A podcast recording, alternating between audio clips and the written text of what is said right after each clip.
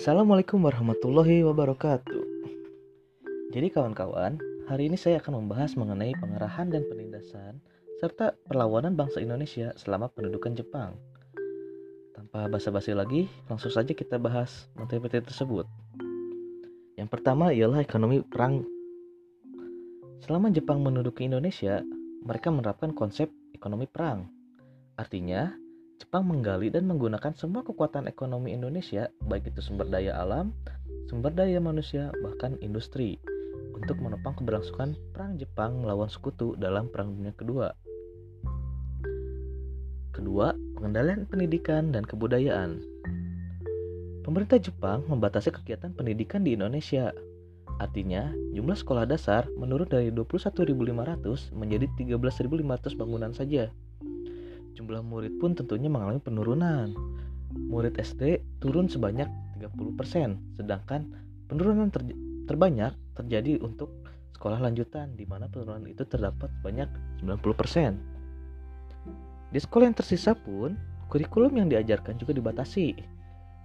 Mata pelajaran bahasa Indonesia menjadi mata pelajaran utama sekaligus sebagai bahasa pengantar. Selanjutnya, bahasa Jepang menjadi mata pelajaran wajib di sekolah. Para pelajar dan masyarakat luas pun harus menghormati budaya dan adat istiadat Jepang. Mereka melakukan kegiatan kerja bakti atau kinrohoshi dan menjalankan semangat Jepang atau Nippon Seishin. Para pelajar pun harus menyanyikan lagu Kimigayo dan menghormati bendera Hindomaru. Juga melakukan senam Taiso. Mereka pun diwajibkan untuk melakukan sekiri untuk menghormati kaisar Jepang. Ketiga, Romusa. Seperti yang dijelaskan di awal tadi, Jepang menggali semua kekuatan ekonomi Indonesia termasuk sumber daya manusianya. Oleh karena itulah Romusa ini ada. Romusa merupakan tenaga kerja kasar yang dikerahkan ke berbagai tempat seperti kubu-kubu pertahanan, jalan raya, lapangan udara, dan lain-lain. Jepang pun mewajibkan setiap daerah untuk menyiapkan sejumlah tenaga romusanya. Mereka pada akhirnya akan bekerja di Pulau Jawa dan berbagai pulau lainnya atau bahkan dikirim ke daerah pendudukan lain seperti Vietnam, Burma, Sarawak, dan Malaya. Selama pendudukan Jepang, tidak sedikit dari mereka yang mati di tempat kerja atau bahkan mati kelaparan. Pada akhirnya, yang pada awal Jepang yang pada awalnya disambut dengan baik di Indonesia menjadi dibenci oleh rakyat karena tindakan kesewenang-wenangannya.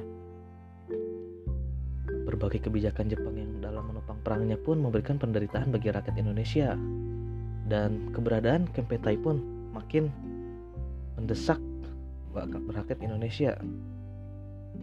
Dengan berbagai kondisi itu, berbagai perlawanan pun muncul di berbagai daerah seperti perlawanan rakyat di Aceh yang dipimpin oleh Abdul Jalil, perlawanan Singaparna, perlawanan rakyat Indramayu, gerakan Koreri di Biak, dan puncaknya ialah pemberontakan peta di Blitar.